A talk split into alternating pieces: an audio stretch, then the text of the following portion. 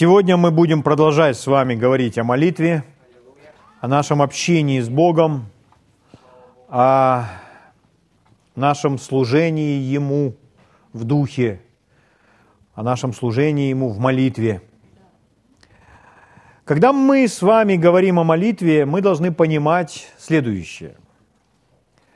Однажды ученики попросили Иисуса, «Господи, научи нас молиться». Они наблюдали за ним, за его молитвенной жизнью, они видели, сколько времени он уделяет своему общению с Отцом, что они сказали, Господи, научи нас. Было видно невооруженным глазом, откуда Иисус черпает свои силы, откуда Иисус черпает свое вдохновение. Потому что, слушая его речи, они видели, насколько глубоко он знает своего Отца – и он знает своего отца благодаря тому, что он проводит с ним время. Цель того, что пришел Иисус, это привести нас всех к Богу. Он есть наш путь к Богу Отцу. Через Него мы имеем доступ. Аминь. Благодаря тому, что сделал Иисус, мы имеем право, доступ, вход к Богу, чтобы иметь с Ним общение. Слава Богу. Поэтому, когда мы с вами говорим о молитве, мы должны понимать с вами следующее. Молитве нужно учиться. Если человек будет просто молиться, как ему кажется, как ему хочется, то он не будет иметь результатов, ну, больших результатов. Какие-то результаты все равно будут из-за того, что Господь милостив. И Господь все равно начнет как-то человека наставлять. Но если мы с вами хотим иметь много результатов – если мы хотим иметь успешную молитвенную жизнь и общение с Богом, то Бога нужно познавать. И нужно познавать, как с Ним общаться. Учиться этому. Иногда люди из-за того, что они не знают как, они не общаются с Богом. Но когда человек видит примеры, образцы, то это наглядно учит, наставляет его для его моли, личной молитвенной жизни. Если бы вы наблюдали за Иисусом, если вы видели, как Иисус общается со своим Отцом, то я думаю, вы бы наблюдали за всем, закрывает он глаза или не закрывает, как он складывает руки, хотя это не, не то, что э, делает нашу молитву эффективной, но я думаю, вы бы подражали всему. Вы бы видели, как меняется интонация его голоса, когда он разговаривает со своим отцом, о разных вещах, о разных ситуациях, но меняет интонация его голоса. Как вы видите, что он, когда он славит, когда он просит. То есть это было бы для вас ярким примером, наставлением, э, образом, которому вы могли бы подражать. Поэтому, когда старшие верующие молятся, а младшие верующие смотрят на них, наблюдают за ними, то младшие быстрее учатся у старших. Аминь. Поэтому старшие, они обязательно должны уметь молиться и общаться с Богом. Успешность нашей жизни определяется тем, насколько мы с вами имеем эффективное общение с Богом. И общение с Богом – это самое важное общение в нашей жизни. Это более важное общение, чем общение с любым человеком на земле. Даже с вашим мужем или женой. То есть важнее – общение, чтобы вы имели общение с Богом. Тогда вы будете прекрасным мужем и прекрасной женой. Слава Богу. Когда мы говорим о э, семинарах или уроках о молитве, или как это можно назвать, или ну, когда нас учат с вами молитве, то мы понимаем с вами, что просто читая о молитве или слушая уроки о молитве, молитве не научишься полностью. То есть все равно нужно начать и действовать, практиковать. Хорошо начать практиковать с кем-то. Слышите меня? Это подобно тому, как, ну, к примеру, давайте возьмем любой вид спорта, например, какая-нибудь спортивная игра, футбол, баскетбол, какая, волейбол, и, ну, например, баскетбол. И в баскетболе есть определенные правила. Баскетбол – это такой большой мяч, который прыгает, с которым бежит спортсмен через площадку и забрасывает в конце площадки его в корзину противника.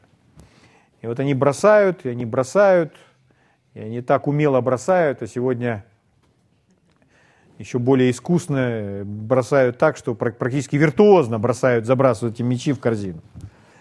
И если вы только читаете, допустим, книгу о том, как играть в баскетбол, вы изучили все правила, или, может быть, тренер стоит перед вами, и он вам в классе рассказывает, что это такое, как, какие существуют правила, рассказывает разные истории, то этого недостаточно, чтобы научиться играть в баскетбол.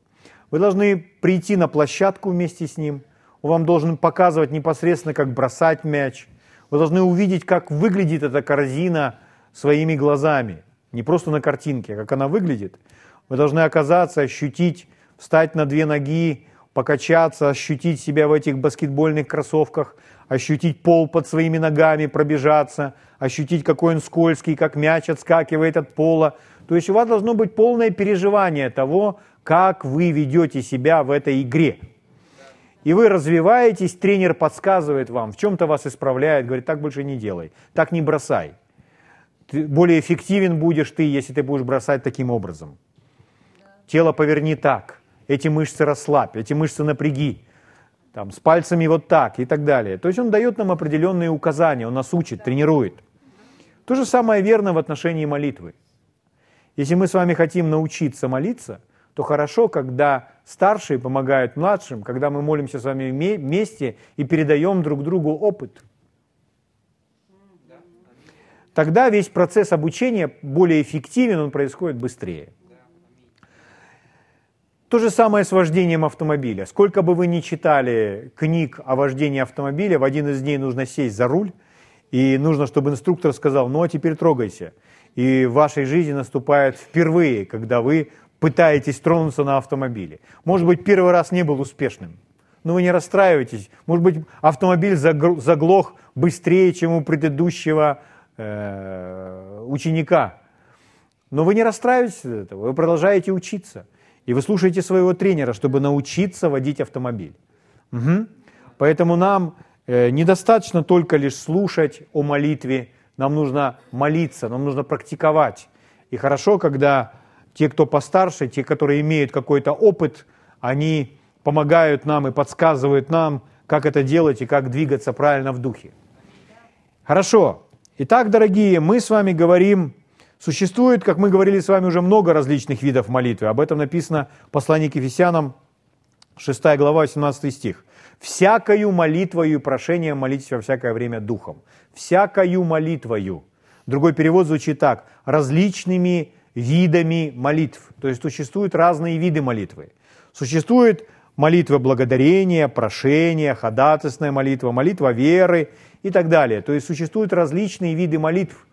И для каждого вида молитвы есть определенные требования, определенные правила, и они не все одинаковые. То есть одно правило, которое вы используете в одном виде молитвы, вы его не используете в другом виде молитвы. Самый яркий пример, наверное, это молитва посвящения, молитва веры. В молитве посвящения вы можете использовать такую фразу, как, например, «если на то твоя воля».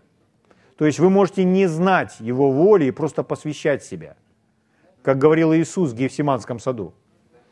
Но когда вы молитесь молитвой веры, и вы говорите, ну, если на то будет твоя воля, или вы используете слова все «если», и вы используете слова, которые говорят о том, что вам неизвестна его воля, то это не есть молитва веры, потому что молитва веры возможна в нашей жизни только после того, когда мы точно знаем Его волю, когда нам она известна, открыта, потому что в молитве веры мы ее утверждаем.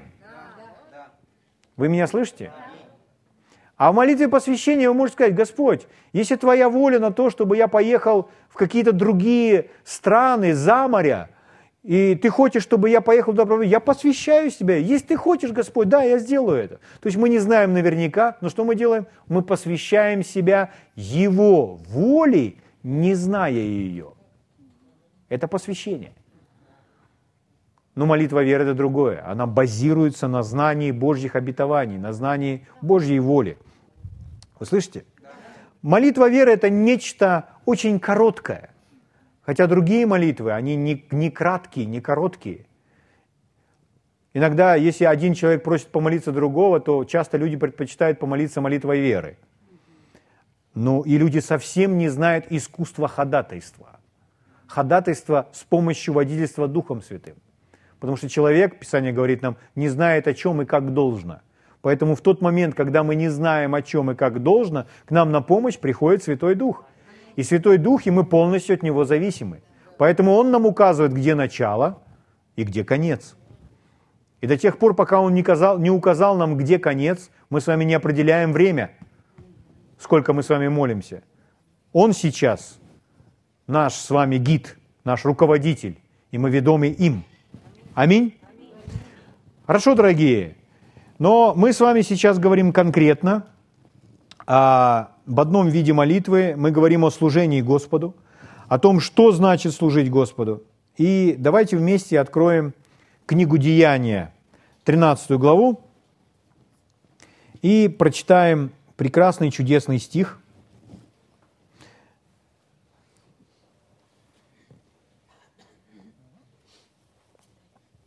Деяние 13 глава.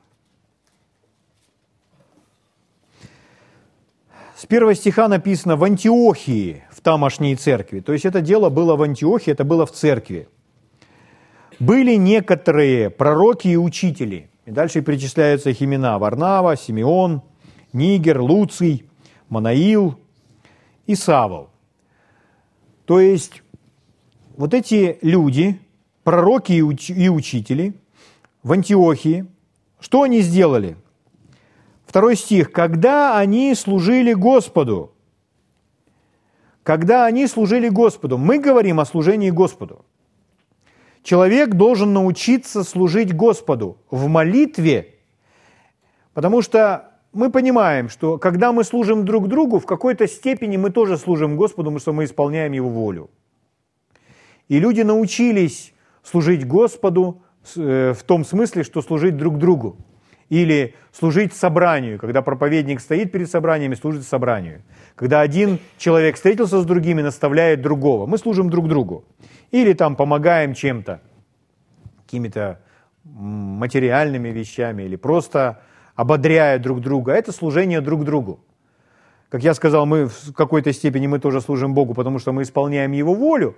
Но здесь речь идет о другом. Здесь речь идет о том, что мы не служим друг другу, а мы служим Богу. То есть все, весь наш фокус, все наше внимание направлено на Бога. То есть эти люди служили Господу. И вот нам нужно разобраться, что значит служить Господу согласно Библии. И какая, какие преимущества от того, что мы с вами служим Господу. Когда они служили Господу и постились, Дух Святой сказал, отделите мне Варнаву и Савла – и дальше впоследствии это началось целое служение, потому что они получили от Святого Духа руководство.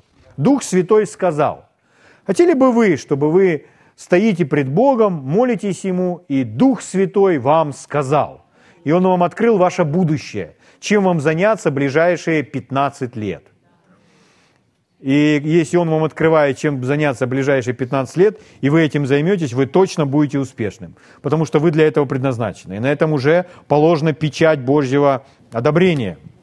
Слава Богу. И это важно.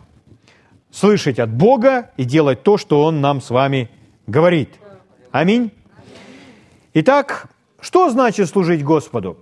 Сейчас мы будем в этом утверждаться, но служить, служить Господу это значит, что они делали? Они молились. Они молились, они прославляли Бога, они Ему поклонялись. Итак, молиться, прославлять Бога, поклоняться Ему – это значит служить Богу. Давайте посмотрим с вами Деяние 16 главу. И обнаружим с вами, что делали здесь Павел и Сила.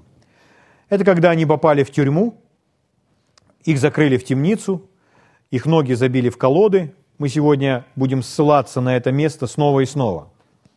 Потому что это очень наглядный пример. Здесь написано около полуночи, мы с вами уже говорили, еще раз повторю. Пол, полночь в данном случае – это время. Это реальное время. Но, может быть, полночь, можно о полночи сказать метафорически, образно, как, например, самое темное время. То есть, когда вокруг тьма. Поэтому трудное время, сложное время.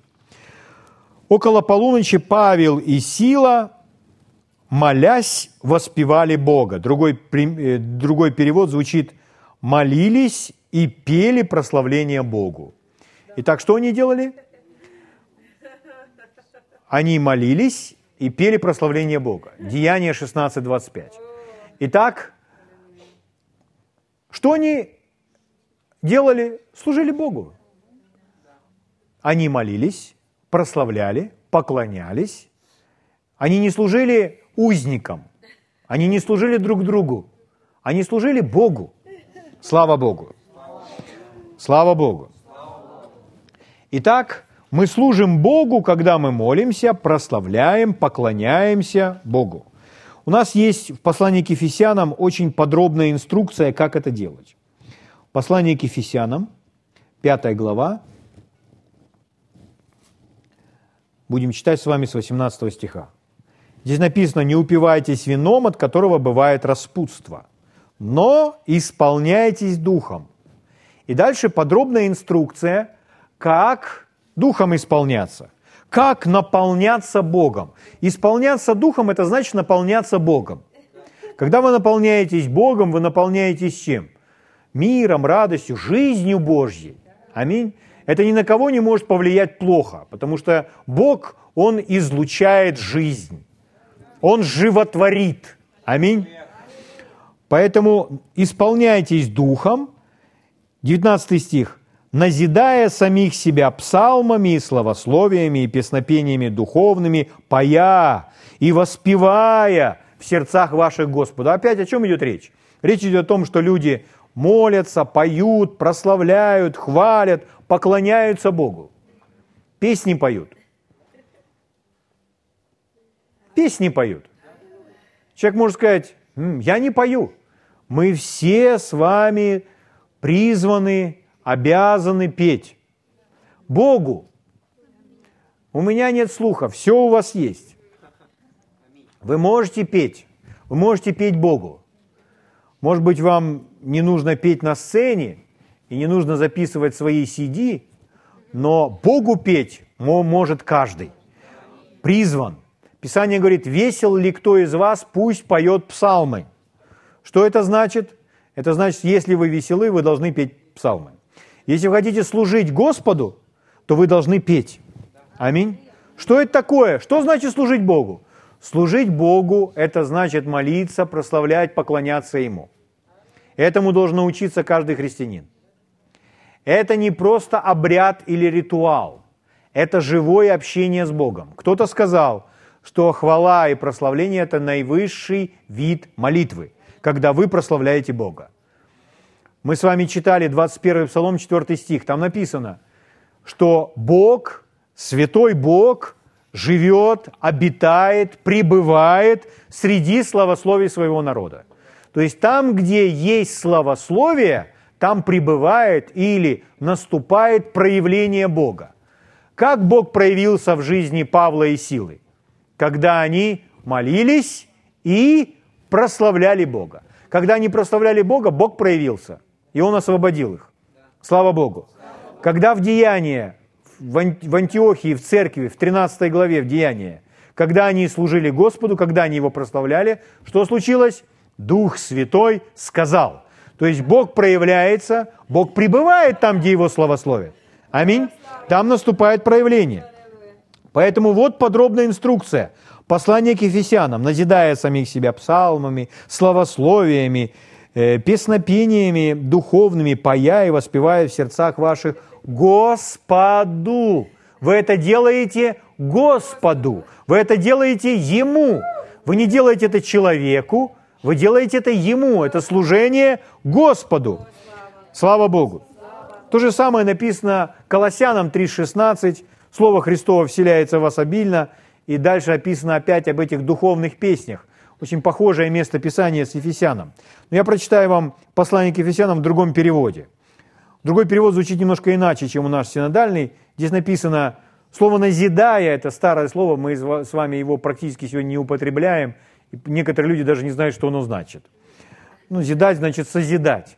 В другом переводе используется хорошее слово «говорить», «говоря». Итак, говоря самим себе, говоря самим себе псалмы, славословия или гимны. Дальше, от говорения переходим. Духовные песни. Пая и создавая мелодии в вашем сердце Господу. Когда вы поете и создаете мелодии в вашем сердце Господу. Что это такое? Это служение Богу. Это когда вы начинаете «Слава Тебе! Слава Тебе, мой Господин! Аллилуйя! Благодарю Тебя! Благодарю Тебя! Благодарю Тебя! Хвала! Хвала Тебе, наш Господь! Хвала! Хвала Тебе, Бог Святой! Хвала! Хвала Тебе за Иисуса, Сына Твоего! Аллилуйя! Аллилуйя! Поете духовные песни, может быть, на языках, может быть, на своем родном языке. Но вы поете это Господу. Что в результате будет? В результате сразу наступает следующее. Проявление присутствия, проявление Бога, проявление Святого Духа. Слава Богу. Человек, который помолился молитвой веры э, о своем исцелении – и он сказал, Господь, Твое Слово говорит, что Ты взял на себя мои немощи и понес болезни. Твое Слово говорит, что Твоими ранами я исцелен. Поэтому прямо сейчас я принимаю, верою, то, что мне обещает Твое Слово. Господь, я беру это. Я прошу Тебя, восстанови мое тело, согласно Твоего Слова. Я делаю это, прошу это во имя Иисуса. Я приказываю им своему телу, будь здорово тело согласно Божьего Слова. Человек заявляет это в вере. Какие-то такие подобные слова, утверждения или, может быть, просьбы. Но он заявляет это в вере. И после этого проявление не наступило. Что делать? Прославлять Господа. Молиться, помолился. Дальше прославлять Бога. О, а теперь я буду славить Тебя. А теперь я буду славить Тебя, что согласно Твоего слова, мое тело здорово благодарю Тебя. Аллилуйя. Аллилуйя. Слава великому царю. Угу.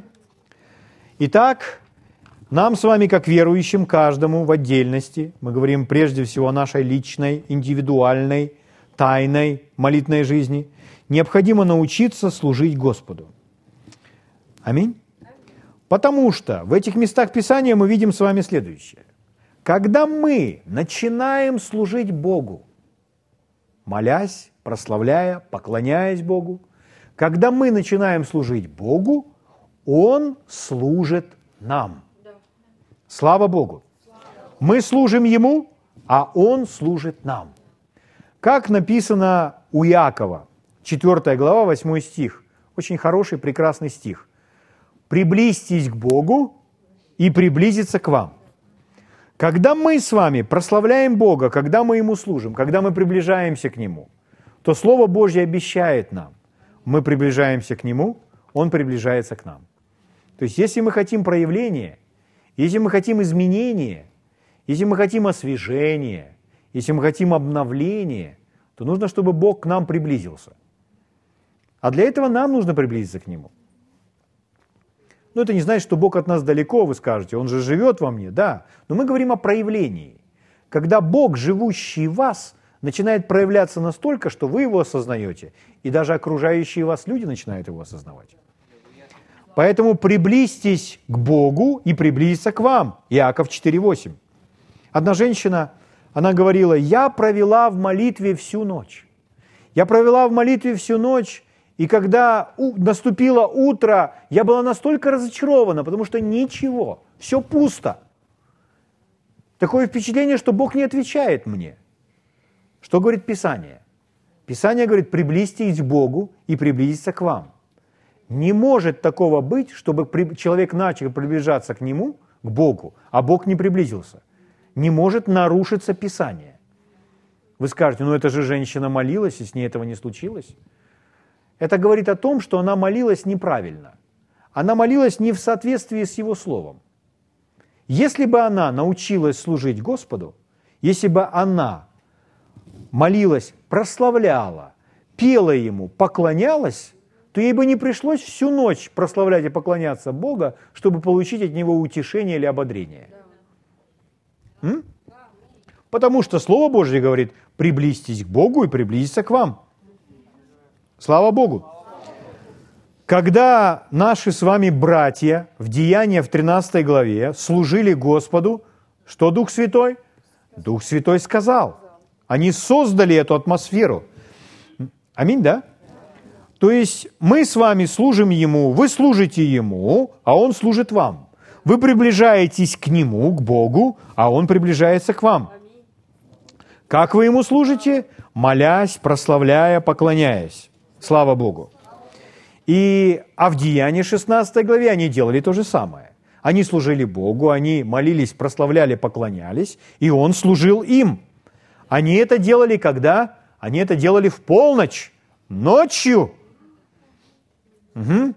Вы скажете, я в полночь не буду, я буду спать. Ну правильно, вы же не в тюрьме.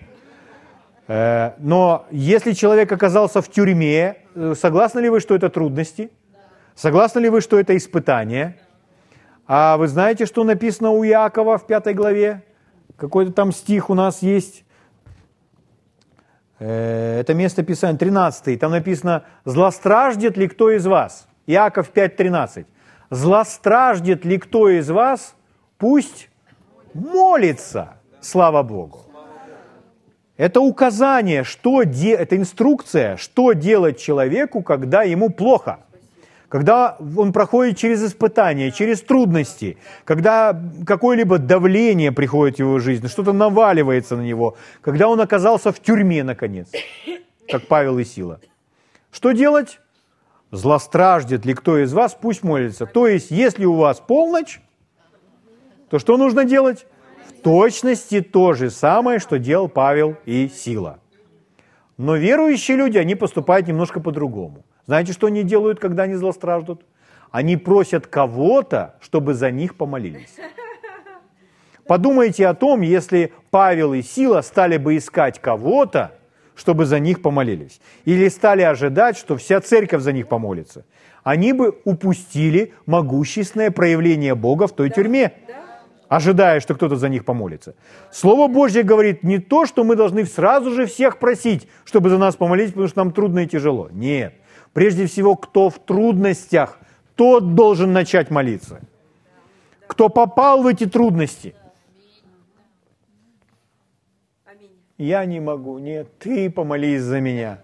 Слово Божье говорит, кто находится в трудностях, злостраждет кто из вас, пусть молится. Я не знаю как. Служите Господу. Аминь. Прославляйте, поклоняйтесь Ему. Вы служите Богу, а Бог будет служить вам во времена трудностей и испытаний. Слава Богу! Однажды один человек, э, это из служения брата Хейгена история. Он, брат Хейген приехал со своим сыном, с командой в одну церковь, достаточно известного в Соединенных Штатах пастора.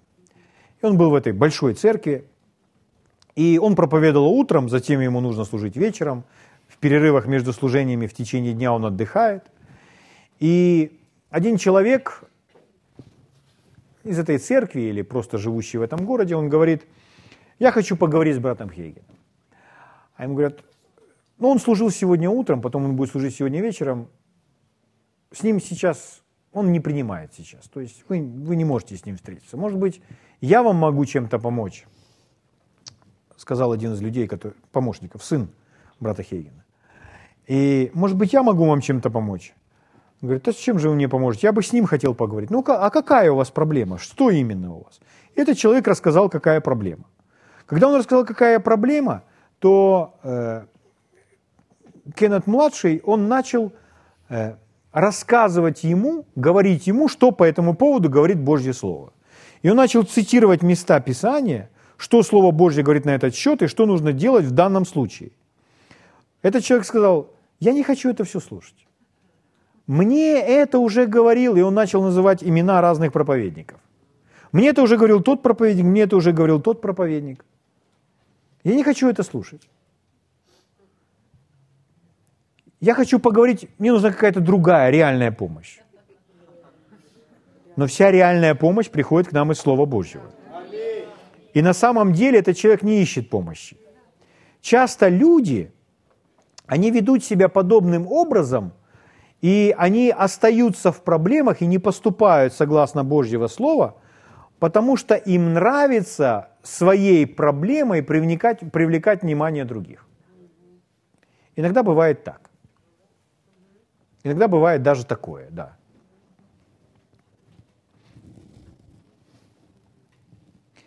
М? Так одна женщина, она писала письма, она слушала разных проповедников по радио и писала каждому из них письмо, задавая свой вопрос. Задавая свой вопрос, что вы думаете по этому поводу о такой вот проблеме? И ей писали ответ и говорили, это грех. Э, христианин не может так жить. Это нужно оставить, потому что так поступать неправильно. Эта женщина была не удовлетворена этим ответом. Она продолжала писать другому, другому, другому, и задавала тот же самый вопрос, что вы думаете по этому поводу? И ей давали тот же самый ответ. Слово Божье говорит, что это грех, так жить нельзя.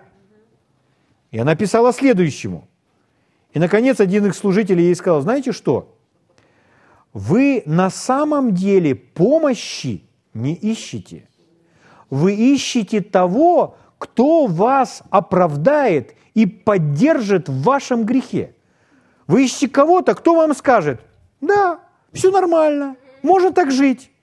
Но вот я сейчас перед вами стою, и я вам говорю, нельзя так жить. Это грех, это убьет вас. Так говорит Божье Слово. Оставьте. Оставьте это и покайтесь. Аминь. Порой все, что нужно человеку, человеку нужно просто поступить согласно Божьего Слова. Слово Божье говорит, злостраждет ли кто из вас, пусть молится. Ой, помогите мне, молитесь за меня все, пожалуйста, мне плохо, мне... Все, что нужно сделать, Слово Божье исполнить. Так только этот человек встанет и сам начнет молиться в своей ситуации, все разрешится. А он просит одного, другого, третьего, ему нужны сильные молитвенники, которые будут это за него делать. И он потом продолжает говорить, легче не становится, продолжайте за меня молиться. Понимаете, друзья мои? Мы должны быть честны в этом. Слава великому царю. Слава Господу. Аллилуйя. Поэтому Э, не нужно искать кого-то, кто бы сделал за нас то, что мы должны сделать сами. Если это наша ответственность, мы должны делать это сами, а не искать кого-то. Павел и Сила не искали, кто бы за них помолился, когда они были в тюрьме. Они просто сели и начали, ну, они, их ноги были забиты в те колоды, они там сидели в той нижней темнице и начали служить Господу. И поверьте, они не пели печальную песню – они не стонали там. И не было такого, такого впечатления, что Павел и Сила как будто похоронное служение какое-то проводят, потому что такие печальные песни. Нет. Они служили Господу, они прославляли Его. Аллилуйя! Слава Богу! Рождали мелодии в своем сердце. Угу. Если человек желает акцентировать на себе внимание, то ему невыгодно, чтобы его проблема была решена – Потому что та проблема, которую, возможно, он просто себе придумывает. И вот одна хорошая история. Однажды одна девчонка, ей было 28 лет. И э, это тоже из служения брата Хейгена. И она э, проходила одно служение, и в вестибюле были книжные столы. И одна девчонка, она, ну как девчонка, девушка, 28 лет, она начала так громко кричать и ругаться – размахивая руками и ногами. Ну, просто ругаться, понимаете? И когда другие верующие смотрели, а это вроде христианское собрание, тут книги все продают, то есть помещение церкви, если человек так себя ведет, то они расценили это как проявление бесов. И она христианка, она давно христианка, она спасена, но она так себя ведет. И вот она там среди этих книг ругается, кричит. И верующие люди, они видят, что это проблема, и начали все запрещать дьяволу, изгонять из нее бесов. Она еще больше кричит. Она видит, что это происходит, она еще больше кричит. Вот. И потом э, пришли к брату Хейгену и говорят, там женщина, и, по всей видимости, она одержима, надо за нее помолиться. А он говорит, ну, приводите ее. И, в общем, нашли там отдельную комнату, где он бы с ней смог встретиться. Он говорит, я не, не знал всего этого, то, что происходило в вестибюле. И я не знал ее совсем. Я не знал ее жизни. Но сверхъестественно, в своем духе я сразу же узнал, что она неодержима нечистым духом. Это ее желание привлечь к себе внимание.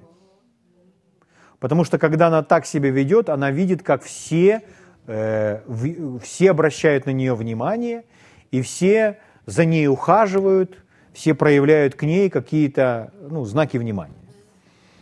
Поэтому, когда он сидел, он ей просто улыбнулся, и он сказал ей это. Я вот тебе хочу сказать, у тебя нет никакого беса. Все, что ты вот это делаешь, это плоть. Это твоя плоть, которую тебе нужно просто поработить. И ты это делаешь для того, чтобы привлекать к себе внимание. Чтобы люди проявляли к тебе какие-то знаки внимания, ты ищешь именно этого. И поэтому тебе нужно покаяться и вести себя правильно. И этой проблемы больше не будет. На что она ему сказала? Мне 28 лет. Я начала себя так вести с 4 лет. То есть я так себя веду 24 года, чтобы привлечь внимание других людей. У меня такая уже привычка. На что он ей сказал, мы помолимся вместе с тобой. Если ты прямо сейчас покаешься и будешь, примешь решение вести себя правильно, этой проблемы больше не будет. Она сделала это, они помолились вместе. Она покаялась. И все последующие служения, когда он ее видел, она сидела, она улыбалась, она больше так себя не вела. Это был совершенно свободный, счастливый человек. Порой все, что нужно человеку, ему нужно просто поступить согласно Божьего Слова. Поступить согласно Божьего Слова и покаяться в том, что он делал не так. Потому что вы не можете за кого-то покаяться. Этот человек может сделать только за себя сам. Аминь. Слава Богу. Другая история, это когда брат Кейген был в одном месте, э, то тоже в одной церкви пастор попросил его, пойдем вместе со мной помолимся, там у одной женщины э, приступ демонический. Нужно беса изгнать. И когда они пришли в этот дом, эта женщина там сидела, она изображала страдающую, то есть ее лицо было серым. И э, когда он посмотрел на эту женщину, в сверхъестественном в своем сердце, ну, как говорит брат Хейген, вы спросите меня, откуда я знаю? Я не, не знаю, откуда я знаю, я просто знаю это. Вот. И он просто сразу моментально узнал, что она манипулирует, манипулирует своим мужем, потому что э, э, она изображает больную, чтобы он уделял ей внимание, и потому что она не хочет вести с ним супружескую жизнь. Ну, в смысле, интимную жизнь. И поэтому она так себя ведет, она изображает больную. Когда он это понял в своем сердце, и тут рядом ходил муж, растерянный, бегал вокруг нее, он сказал мужу, «Э, брат, могли бы вы мне принести воды? Брат пошел за водой. Когда он пошел за водой, он посмотрел на эту женщину, она по-прежнему сидела. «А, а». Он посмотрел на нее.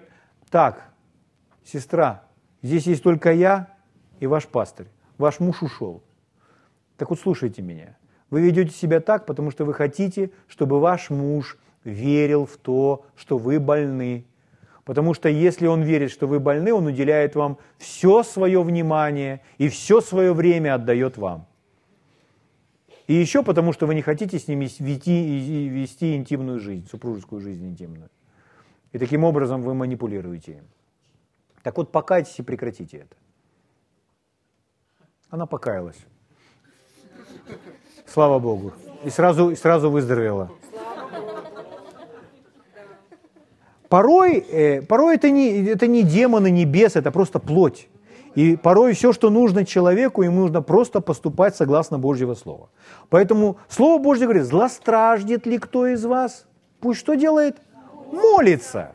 Поэтому нужно взять себя в руки, перестать пускать нюни и начать молиться Богу. Аминь. Слава Богу. Это важно, дорогие мои. Порой, порой все, в чем нуждается человек, ему нужно просто сказать, поступай согласно Божьего Слова, и все у тебя будет хорошо.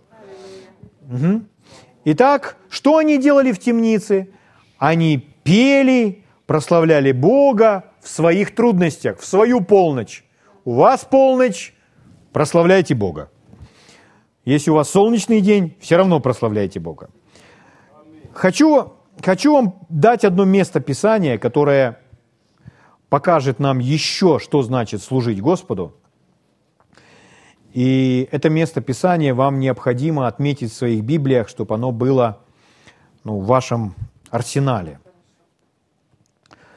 И мы с вами на него сейчас посмотрим по-новому. Мы говорим с вами о том, что когда мы служим Богу, Он служит нам. Поэтому это величайшее преимущество служить Богу. Значит, откройте вместе со мной книгу пророка Исаии. Исаия, 40 глава. Прочитаем с вами последние несколько стихов.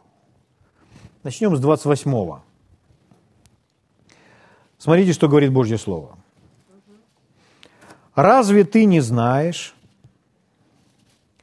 Разве ты не слышал, что вечный Господь Бог, сотворивший концы земли, не утомляется и не изнемогает?» Итак, когда мы вступаем в общение с Богом, мы соприкасаемся, мы говорили с Отцом, Сыном, с Духом Святым, со Словом Божьим – когда мы с вами вступаем в общение с Богом, мы с вами соприкасаемся, контактируем с тем, который не утомляет, не устает, который не изнемогает. Что это значит? Это значит, что у него много сил. У него так много сил, что он их все растратить не может. Не бывает так, что он отдал вам своей силы немного, и у него меньше, он сам устал. Нет. Он не изнемогает и не утомляется. Угу. Разум его неисследим. Дальше написано, он дает утомленному силу. Он дает утомленному силу. Если вы утомлены, устали, и вы подняли свои руки, и вы служите Господу, а Он начинает служить вам – то Он вам, утомленному, дает силу. То есть, если вы окрепли, если вы почувствовали, что вы стали сильнее, вы обновились в силе, знайте, эта сила не ваша, эта сила пришла к вам от Него. Это в вас Его сила. Здесь написано, Он дает утомленному силу, изнемогшему дарует крепость крепость, которая появилась в вас, это не ваша крепость, это крепость от Него. Слава Богу! Он дает утомленному силу, и изнемогшему дарует крепость. Утомляются и юноши, и ослабевают, и молодые люди падают. А, а, надеющиеся на Господа обновятся в силе – а, обратите внимание, не все подряд. Не все подряд. Не все подряд в церкви. А надеющиеся на Господа обновятся в силе. Получат силу от Него. Итак, когда мы с вами надеемся на Него, когда мы служим Господу, Он служит нам. Каким образом? Он дает нам силу. Он дает нам крепость. То есть мы с вами приобщаемся, мы берем от Его силы. И Его сила начинает проявляться в нашей жизни. В нашем духе, в нашей душе, в нашем теле, или если мы с вами в, темнице, в темнице, она начинает проявляться в темнице. Вы думаете, какой это интересной силой случилось то, что все цепи пали и двери пооткрывались? Какой это силой случилось? Это божественная сила. Как так получилось, что это случилось в их жизни? Они служили Господу, а Он начал служить им. Поэтому здесь написано, что Бог не утомляется и не изнемогает, Он дает силу, Он дает крепость, и надеющиеся на Господа обновятся в силе. Не все, а те, которые надеются на Него. Другой перевод у нас написано «надеющийся». А, надеющийся – это человек, который находится в состоянии надежды в состоянии ожидания проявления от Бога. Надежда – это наше ожидание. Другой перевод звучит следующим образом этого стиха, надеющийся на Господа обновиться в силе. Ожидающий от Бога, ожидающий пред Богом обновляется в силе. Если вы сегодня себя спросите, что значит служить Господу, то вы себе отвечаете на этот вопрос. Это значит молиться, то есть быть в общении с Богом. То есть прославлять Его, поклоняться Ему. И вот этот стих дает нам еще понимание, что значит служить Господу. Служить Господу – это значит ожидать от Него. То есть это время, когда мы ожидаем в Его присутствии. То есть это время, когда мы ожидаем пред Его лицом. Когда они служили Господу и постились, Дух Святой сказал. Что они делали? Они прославляли, поклонялись, они ожидали, они дожидались того момента, когда Дух Святой сказал, когда началось проявление. Вы слышите меня? К сожалению, немногие из верующих людей они уделяют время, чтобы дожидаться, чтобы ожидать пред Богом. Но это время, проведенное с Богом. Оно может быть больше, меньше, короче, но это, это не 30 секунд. Вы слышите меня? Это более продолжительное время, когда человек ожидает пред Господом. Он становится перед ними и ожидает. Когда вы стоите пред Богом и ожидаете, это вы служите Богу.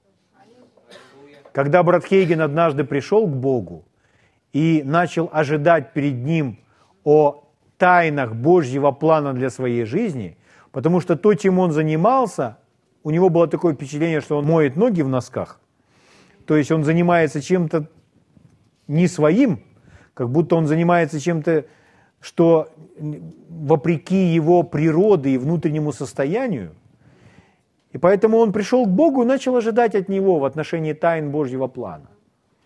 И Господь ему сказал, что он вообще не призывал его быть пастором. И он призвал его совсем другому служению, совсем другой офис, совсем э, другую позицию в теле Христовом занять, совсем другой дар.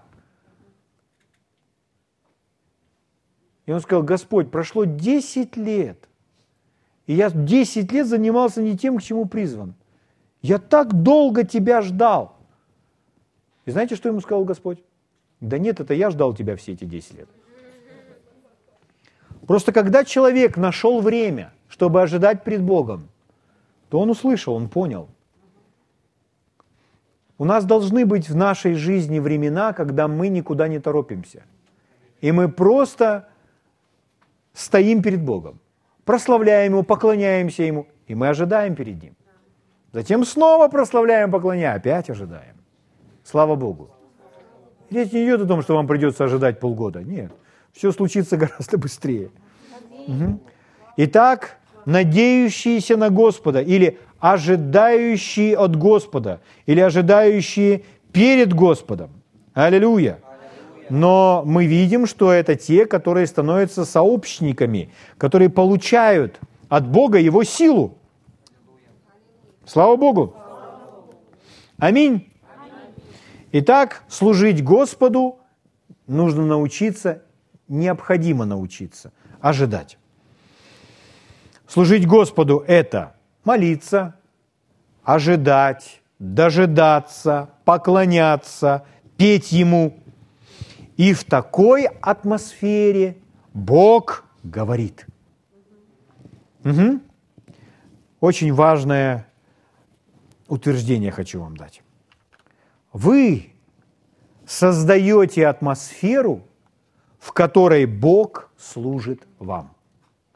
Хотите, чтобы Бог начал вам служить своей силой, своим духом? Вы создаете эту атмосферу. Как? Служа Ему. Мы служим Ему, Он служит нам. Мы приближаемся к Нему, Он приближается к нам. Если бы это не зависело от нас, Бог бы проявлялся всюду.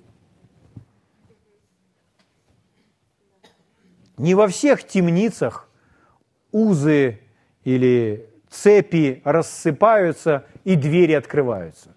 Но в той темнице это случилось. Когда что они делали?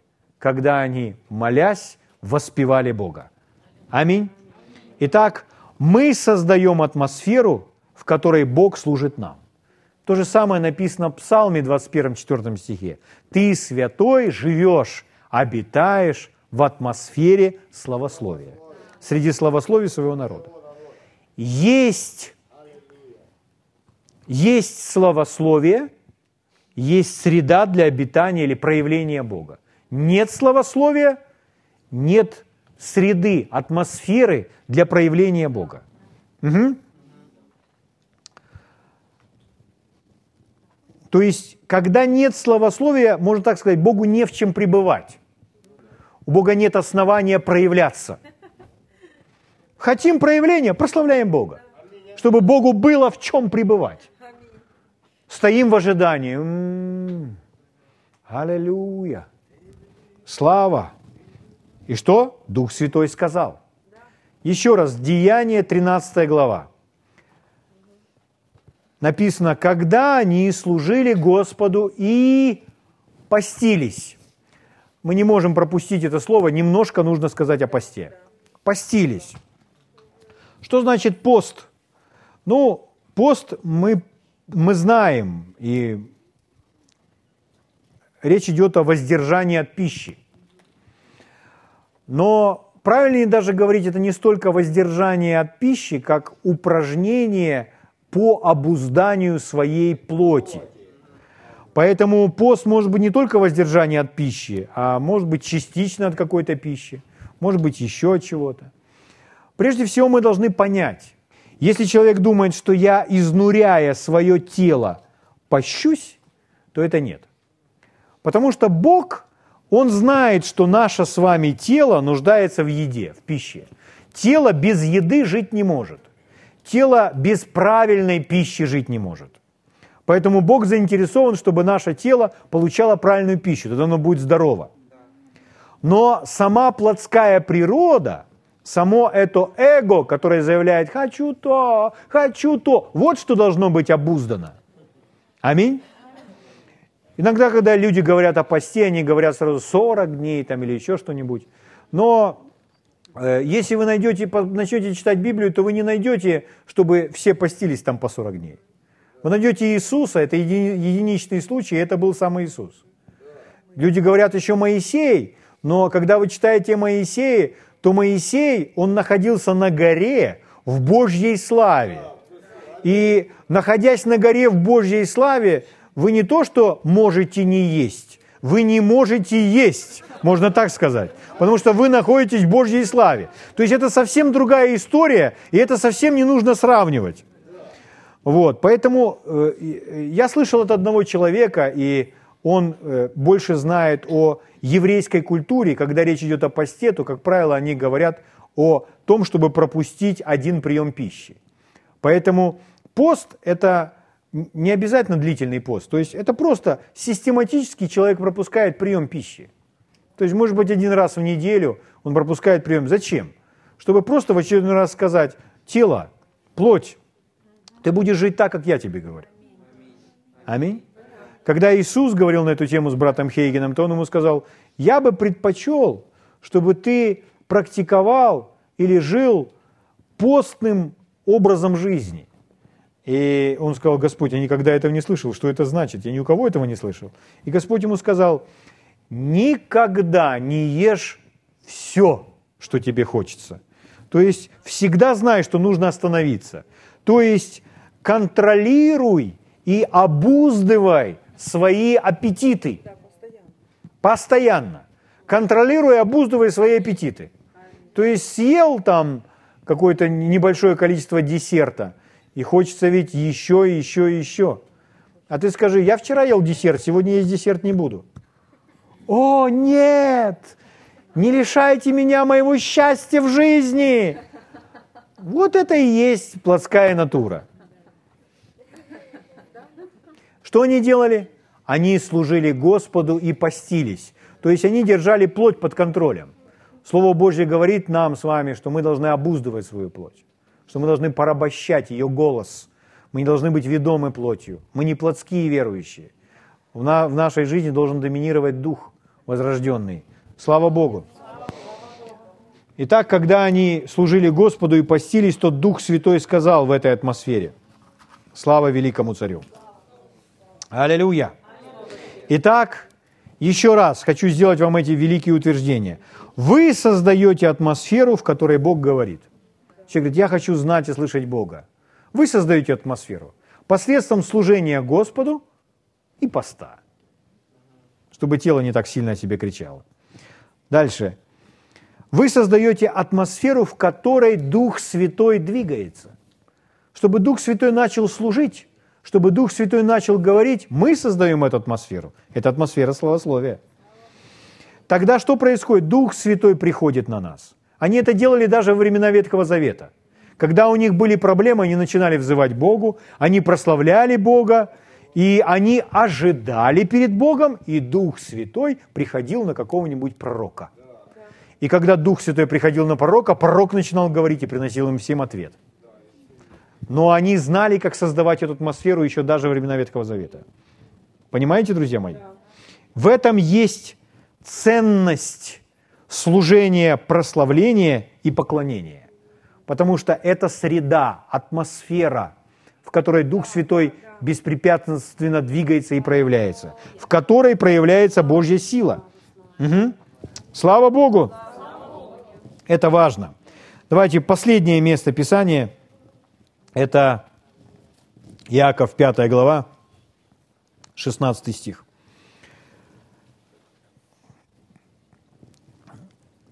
чтобы мы закончили с вами еще в этой силе, в этом проявлении этой силы. Иаков.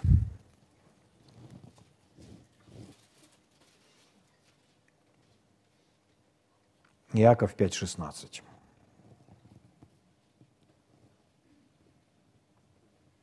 Нашли? Здесь написано, признавайтесь друг пред другом в проступках, молитесь друг за друга, чтобы исцелиться. И вот последняя часть стиха. Много может усиленная молитва праведного. Много может. Давайте вернемся к истории с Павлом и Силой. Когда они были в тюрьме, и когда они помолились, эта молитва сделала много? Ха, эта молитва сделала очень много. У них цепи, ну эти узы, эти кандалы, которые были – ну, в оригинале там написано, что они просто, ну, они э, разрушились, рассыпались, э, исчезли, сломались. Цепи рассыпались от Божьей силы. То есть их уже нельзя было собрать. Вы понимаете? Двери открылись. А перед этим знаете, что было? Еще и все, все тряслось как следует. Землетрясение было.